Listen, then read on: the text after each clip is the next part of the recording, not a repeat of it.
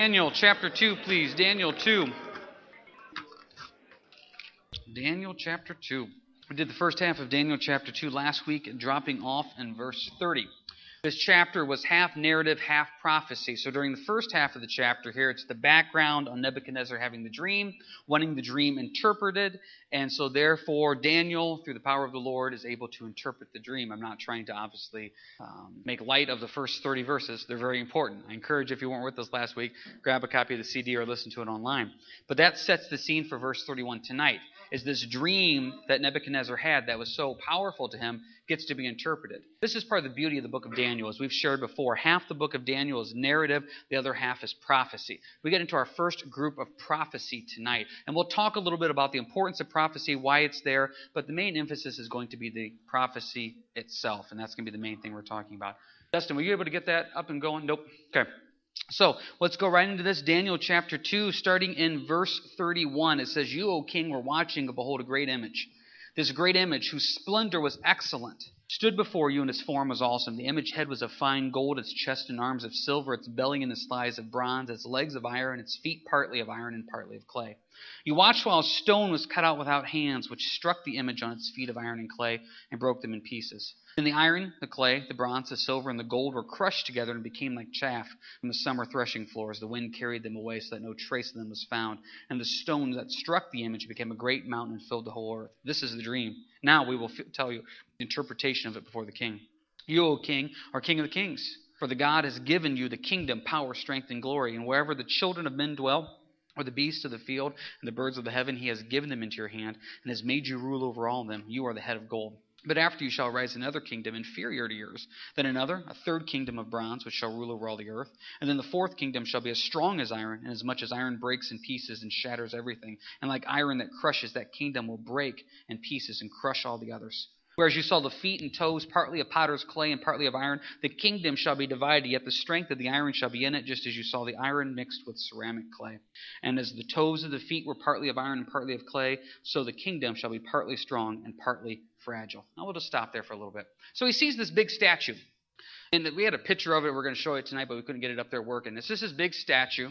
And uh, the head is made out of gold. You can kind of follow along there. And the chest and arms are silver. The belly and the thighs are made out of bronze. The legs are made out of iron. And the feet are made out of iron and clay. So he sees this huge statue made of different metals there. And then at the end of his dream, he sees the stone come out of the sky that hits the feet of the statue and it completely obliterates the statue then.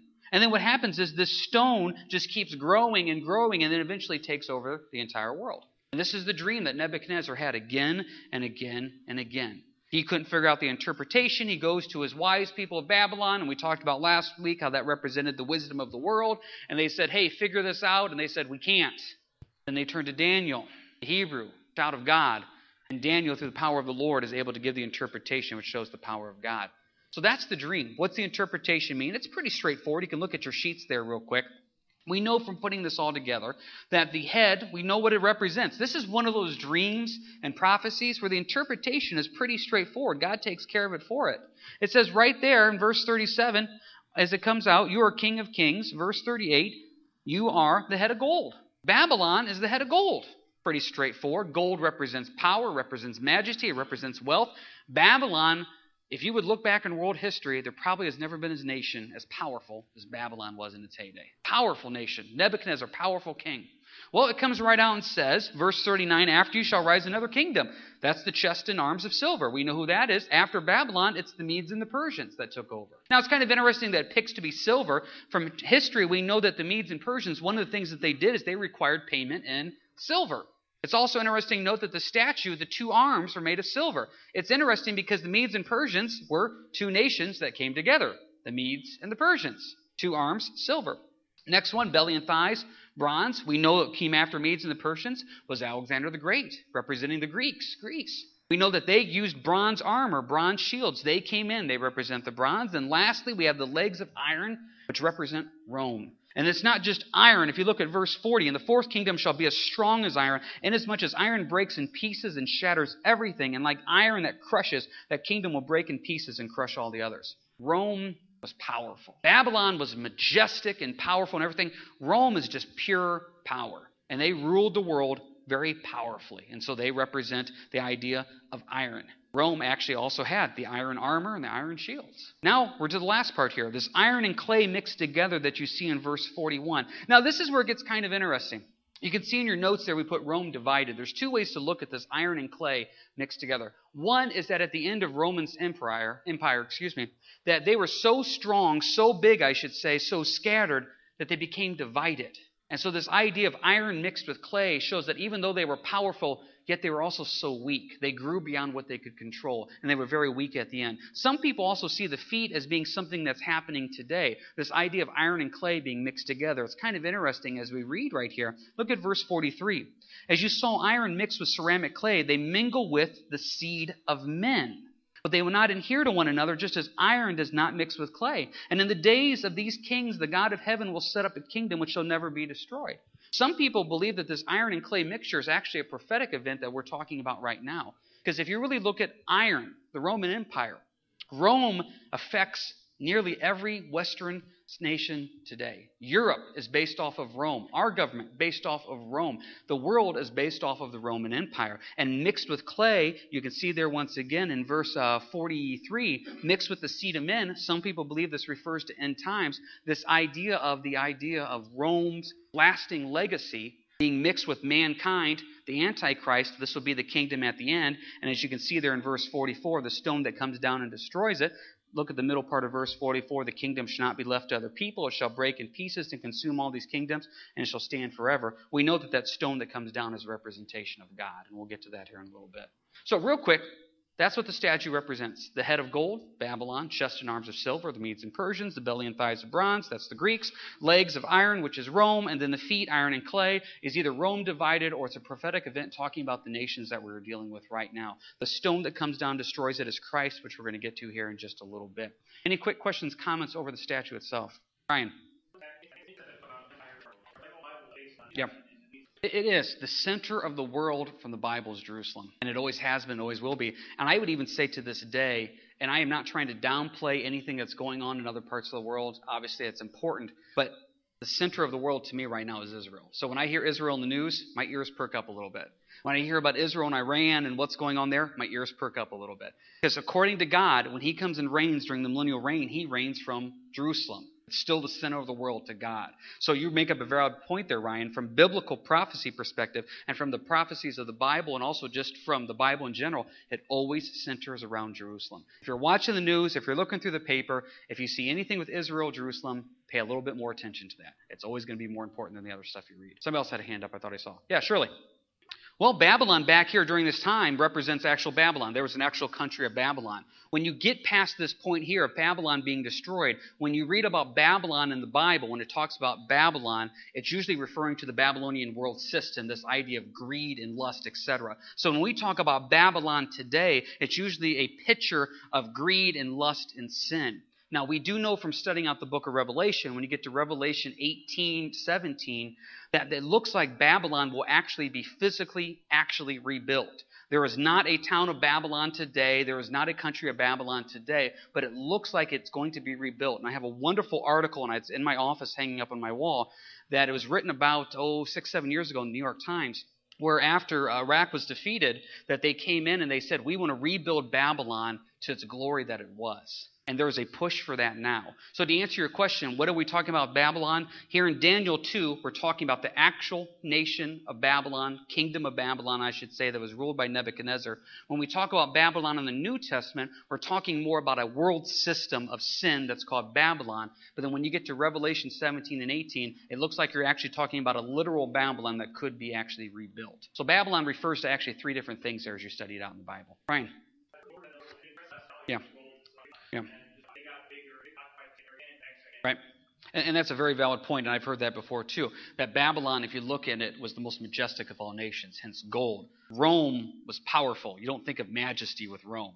And so, therefore, you think of gold with Babylon, but iron with Rome. But at the same time, too, Rome, when it came to its power, I mean, look at it right here as it describes it in verse 40. It breaks in pieces, shatters everything, it crushes. That was the power of Rome. And so, yes, the metals get less valuable, but yet they get also more powerful at the same time, too. So I thought I saw another hand up. Shirley, where's Babylon located? In Iraq. Yep. Yep. It'd be located in, in present day Iraq. Anybody else have anything? Okay, so that's the dream. That's what it is. We need to talk about this Christ the stone here real quick, and we're, we're, a little short on time. I'll just look at these references. Look at Daniel 2.45. It's important to note this. Inasmuch as you saw that the stone was cut out of the mountains without hands, and that it broke in pieces the iron, the bronze, the clay, the silver, and the gold, the great God has made known to the king what will come to pass after this. The dream is certain, and its interpretation is sure. Made without hands, that's a reference to God because obviously Jesus is born of God. Yes, he was born of the Virgin Mary, but yet he is God and of God, so therefore made without hands. And also if you look in Daniel 2:35, this stone comes down and crushes the image, becomes a great mountain and fills the whole earth. That's a reference to the everlasting kingdom of God. Now, we don't have time to look at these two references of stone, but I want to look at Luke 20. Turn with me to Luke chapter 20, please. Luke 20. This idea of Christ being the stone is vital. Luke 20 is the most important reference when it comes to this for us here today. If you get a chance, go look at that 1 Peter 2 where it talks about Christ being the stone. But for right now, the Luke 20 is what I want to go to. Jump back to verse 17 with Luke 20. It says, Then he looked at them and said, What then is that is written? The stone which the builders rejected has become the chief cornerstone. Reference to Christ being the stone, rejected by the Jews, but yet the chief cornerstone, the most important piece of the building. Whoever falls on that stone will be broken, but on whoever it falls, it will grind him to powder. That is a key verse. You will have a run in with Christ, the stone, one way or another. You will either fall on that stone and become broken, or the stone will fall on you and grind you to powder. Now, if you fall on the stone and are broken, that means you're giving your life over to Christ. You fall on the stone and you say, I am broken. I am yours. I am completely yours. And I give you my sin, my, my doubts, my fears, my concerns. I give you everything. I'm a broken man. And that's good. But if you choose not to fall on the stone to be broken, the stone will eventually fall on you. And that's a reference to the judgment of God.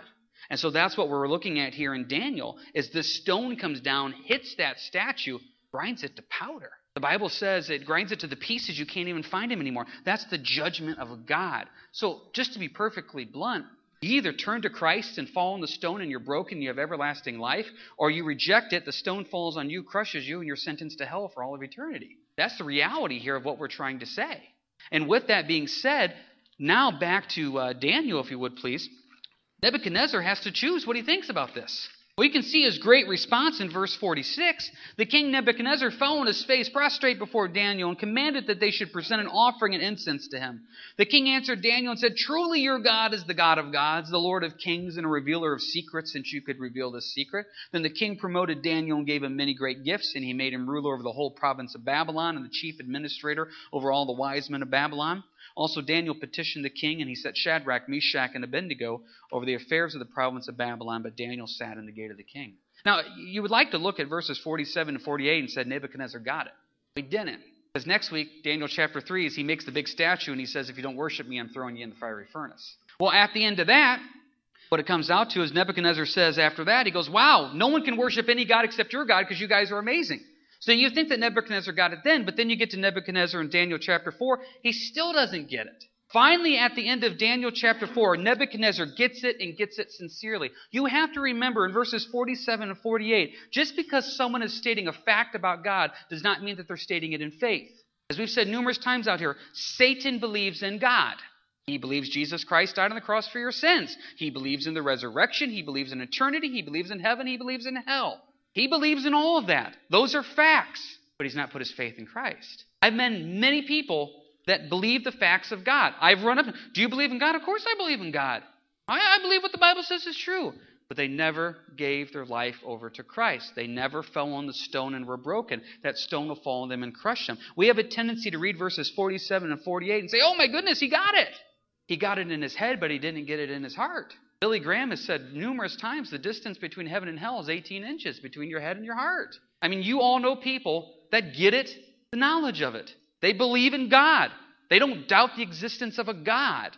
They believe in Jesus. They've never given their life completely over to them and fallen on the stone. Some people here may believe that. I don't know. Nebuchadnezzar doesn't get it in Daniel 2, Daniel 3, not even at the beginning of Daniel 4. Finally, at the end of Daniel 4, Nebuchadnezzar becomes a broken man. And that's the whole point of Daniel 4, as Nebuchadnezzar is broken. And that's what we're going to get to in a little bit, which takes us to the purpose here. Look at the bottom of your sheets.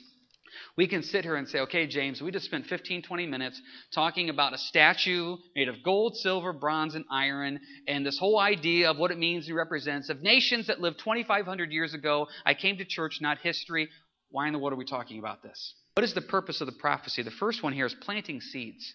God is working on Nebuchadnezzar's heart. And he's working on Nebuchadnezzar's heart by revealing things to him. Now, it would have been great if after Daniel 2, Nebuchadnezzar would have hit his knees and said, I get it, I believe. Didn't happen. It would have been great after Daniel 3 if Nebuchadnezzar would have hit it, his knees and said, I get it, I believe. Didn't happen. This is planting seeds. Look back into your spiritual life. How many times has God allowed events in your life, mind blowing events, to happen? What was He trying to do? He was trying to get your attention. I've shared this story before, and I'll make it quick. I can remember years ago there was a guy that's just started coming out to church, just a Sunday or two. His wife came out faithfully, and he was faced with just a unwinnable situation. To this day, it was one of the most unwinnable situations I've ever seen in my life. And he was just faced with it. He didn't know what to do. He called me up. Didn't know this guy real well. His wife, excuse me, his wife was a strong believer. He said, What do I do? I said, Let's just pray. Let's just really pray about this because this is out of our hands and let's see what God does. And he had no other option. He said he agreed. We prayed on the phone. We prayed about it. This unwinnable situation turned to be a minor miracle. Everything worked out better than perfectly. He started coming out to church regularly. You know what happened? Quit coming. It was a Nebuchadnezzar. It was amazing. Look what God did. He wouldn't stop talking about it for a couple weeks. I can't believe what God did. I can't believe what God did. Can you believe what God did? I said, It's amazing, man. It's amazing. And I said, You need to take this. And then let's go to the next step. You're right. Can you believe what he did? Went on for a couple weeks and then he disappeared. He still has disappeared. You know how many Nebuchadnezzars we run into? They ask you for prayer. They ask you to, you know, can you please pray? Can you do this? God does something in their life. Their eyes open for just a bit and they say, wow, you know what? Maybe I'll start going out to church with you. You know what? Maybe you're right on this God thing. There's some neat things happening here. And there's an excitement for a while, and then it dissipates. This is the one thing I've noticed. If you have a real walk with Christ, it will show. If you don't have a strong walk with Christ, it will show. What happened with Nebuchadnezzar? God, you're amazing. Daniel 2. End of Daniel 3. God, you're amazing. But it never was a real thing. Finally, at the end of Daniel 4, it was a real thing. So the purpose of this prophecy is God planting seeds into Nebuchadnezzar. The next thing here proves his mortality. God is trying to show Nebuchadnezzar, yes, you're the head of gold, but you know what? Your kingdom will not last forever. You have to think about the guts it took for Daniel to go into the most powerful man in the world at this time and say, by the way, you're the head of gold, but another kingdom is going to overtake you. That's a lot of guts. God was trying to show Nebuchadnezzar your mortality. You are going to die. And once you die, as it says there in Hebrews 9:27, is it appointed for men to die once, but after the judgment. Death is inevitable. That's one thing we do at our house, and we may be weird for this. We talk about death all the time. It's going to happen. I tell the boys sometimes while we're sitting there talking, saying, Listen, I may not be here forever. So if I'm not here forever, I want you to remember this is how a man is supposed to treat a woman. This is how you're supposed to be godly men, because I don't know how much time I'm going to have with you. Dawn hates those conversations, but it's the truth. I don't know. So we talk about death, we talk about the rapture. Judah, our second born, he always says, I don't want to go the dead route. What's that other thing? I want to go that way. Yes, let's shoot for the rapture. I agree. We taught them today, the verse they're learning now is in Hebrews, and it's got this word inheritance. And they didn't know what inheritance was. I said, Well, you know what inheritance is? Inheritance is when we die, you get the house, you get the cars, you get everything. So Judah today, he would get done with school and he'd come up to me. He goes, "Guess what?" And I said, "What?" He goes, "Inheritance." I said, "Yeah." And I said, "What that mean, Judah? Inheritance?" He goes, "Inheritance means when you die, Dad, I get it all." And he did this. He did this demonic laugh. I'm not. I was like, "Ha ha ha ha!" It was, it was creepy. It's creepy. I'm sleeping with a gun tonight. It was really, really kind of creepy. He gets it. If you go ask my boys, and this sounds really creepy, and we're recording the service, so don't turn me into human services here. My boys, if given the option, they're ready to go. Because in their little world, heaven sounds really good. It's only us as adults as we get older that we like want to cling to something here on this planet. And and I'm not real old, but I don't know what I want to cling to. I just want the Lord, and I want my family to know the Lord. And so one of the things that God is trying to do here to Nebuchadnezzar through this dream is prove his mortality. Nebuchadnezzar, you're going to die. You have to face the fact you are king and you're worshipped as God, but you're going to die. Takes us to our last one. Prophecy proves who God is. Please turn with me to Isaiah. You can see all these verses are together here, so it won't take us long to get through them. Isaiah 41. These are good verses to know. If you ever want to know what separates the Bible from other quote unquote books, Book of Mormon, the Quran, etc., the one thing the Bible has that no other religious book in the world has is prophecy. God says prophecy. And He says, if you want to know I'm real, I will tell you the future. That's how you know I'm real. Isaiah 41. Look it up here in uh, verse 21. The Lord is talking about idols, false idols. In verse 21, it says, Present your case, says the Lord. Bring forth your strong reason, says the king of Jacob. Look at this. Let them bring forth and show us what will happen. Let them show the former things that were, that we may consider them and know the latter end of them. Or declare to us things to come. Show the things that are come hereafter, that we may know that you are God's. Now, I, I, this is one attribute of God that's not brought out much. God's sarcastic. he really is. He's saying here, fine, you're a God. Tell me what's going to happen. Show me the future. If you can show me the future, you're a God. He keeps this point going. Stay in Isaiah 40. Go to 42 now. Look at verse 9. Behold, the former things have come to pass, and new things I declare. Before they spring forth, I tell you them. Before they even happen, I tell you them. Jump to Isaiah 44, please. Verse 7. Isaiah 44, verse 7. Who can proclaim as I do? Then let him declare it and set it in order for me. Since I appointed the ancient people and the things that are coming and shall come, let them show these to them. Do not fear nor be afraid. Have I not told you from that time declared it? You are my witnesses. Is there a God beside me? Indeed, there is no other rock. I know not one. Prophecy separates God from false gods. Very simply put, prophecy, big G God, no prophecy, little g God. And God is God. And so, why we have these prophecies in Daniel, sometimes we look at this stuff and say, come on, why are we wasting time on this? Okay, fine, there's a statue. It represents Babylon, the Medes and the Persians, the Greeks and Rome, and future kingdoms to come. Stone knocks it down. I get it. What did I learn? You learned that God knows the future. That's pretty impressive. So, if God knows the future, then why are we worrying about the present? Because He knows what's going to happen, and He'll get you through it. So, therefore, when I'm sitting here worrying about this or that, the Lord knows it. And you know what? We all have to practice what we preach. Had a situation today that happened at home. Dawn got worked up about something. And I'm sitting there saying, Come on. I said, you can't, you can't let emotion get the best of you. You can't let worry get the best of you. You know, we got to set an example here. We can't allow this stuff to happen. And, you know, one of the verses that she was just teaching the boys was that God knows the hairs on your head. So I was in full pastor mode. I said, You're telling the boys that God knows the hair on your head, and yet you're sitting here worrying about something. You know what happened? About 20 minutes later, I got a phone call. And guess what I started to do? Started worrying about some situation. And at that point, I had to say, wait a second, do you really believe what you just said? Okay, if God knows the future, I don't need to worry about the present. I don't. He's got it all under control. Prophecy shows we don't have to worry about things. There's a big stone coming to knock out the statue. We win. Now, real simple, you just got to decide are you letting the rock crush you are you going to fall on the rock and be broken? Nebuchadnezzar, eventually, two chapters later, falls on the rock and he's broken. And I tell you, Daniel chapter 4 is one of the most powerful testimonies in the Bible. And I can't wait to meet Nebuchadnezzar in heaven. How cool is that going to be? He eventually falls on the stone and is broken. But you know what had to happen? A lot of seeds had to be planted before he got there. Just think about this for a little bit. Think back to maybe you had somebody that was instrumental in leading you to the Lord. How many times did they talk to you and pray for you and plant seeds for you? I got saved when I was a, a junior in high school. And I remember uh, Pastor Krager, you know, anybody that went out to pa- Patrick Henry, you had Mr. Krager as a teacher. I remember my freshman year my junior year, the guy never gave up. Just kept talking and planting seeds and praying, and amen. For two years, he was willing to plant seeds. And I appreciate the fact that he did that. Eventually, the crop came when I was a junior, and I'm appreciative of that. Maybe you had somebody in your life right now and you're about ready to give up on. Oh boy, keep planting seeds. God doesn't give up. Keep planting seeds. Trust that the Lord will bring it to fruit. And it's going to need to see what God does. Does anybody have any final questions, comments here? Ryan.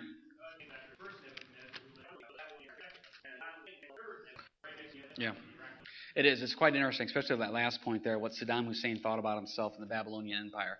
Saddam thought he was going to bring back the Babylonian Empire, and Ryan brought up a good point there about him being this idea of this deity, and it's just fascinating to see. Um, well, obviously, we know what happened there, and the Lord, the Lord wins. The stone knocks down the statue. We know that's going to happen. Anybody else have anything they want to say before we close up? Alrighty, let's pray.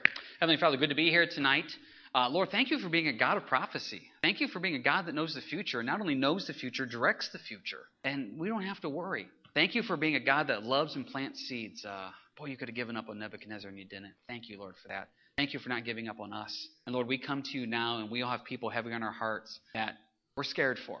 They don't know you. But I pray that through your Spirit, you're speaking to their heart right now, that uh, convicting them of sin, righteousness, and judgment. Lord, I pray that they willfully fall on the rock and are broken. Lord, we say thank you for your love, your grace, your mercy, and thank you for being a prophetic God. We lift this up in your name. Amen. Amen. All right, you guys have a good week and God bless.